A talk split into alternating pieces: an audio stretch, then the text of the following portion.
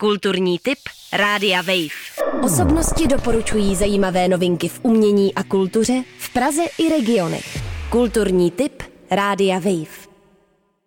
Moc vás všechny zdravím. Léto nám sice končí, ale vrhneme se ještě na Babí léto, protože to je plné skvělých koncertů. Začneme v Paláci Akropolis, kde 10.9. znovu začíná multižánrová koncertní série Puls. Po letní přestávce tam bude hrát kapela Dukla, rapper Anky, písničkářka Maryland a DJ Double J. Všeobecně doporučuji si program Pulzu prohlédnout, protože tam objevíte velmi zajímavou směsici men.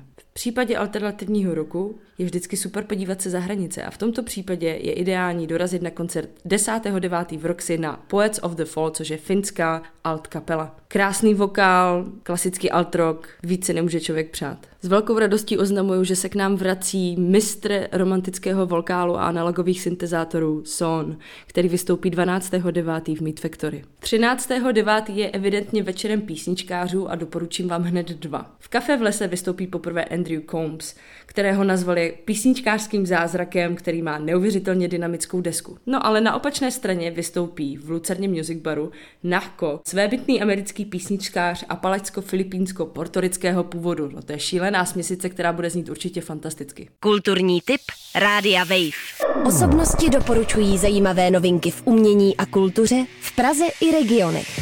Kulturní tip Rádia Wave.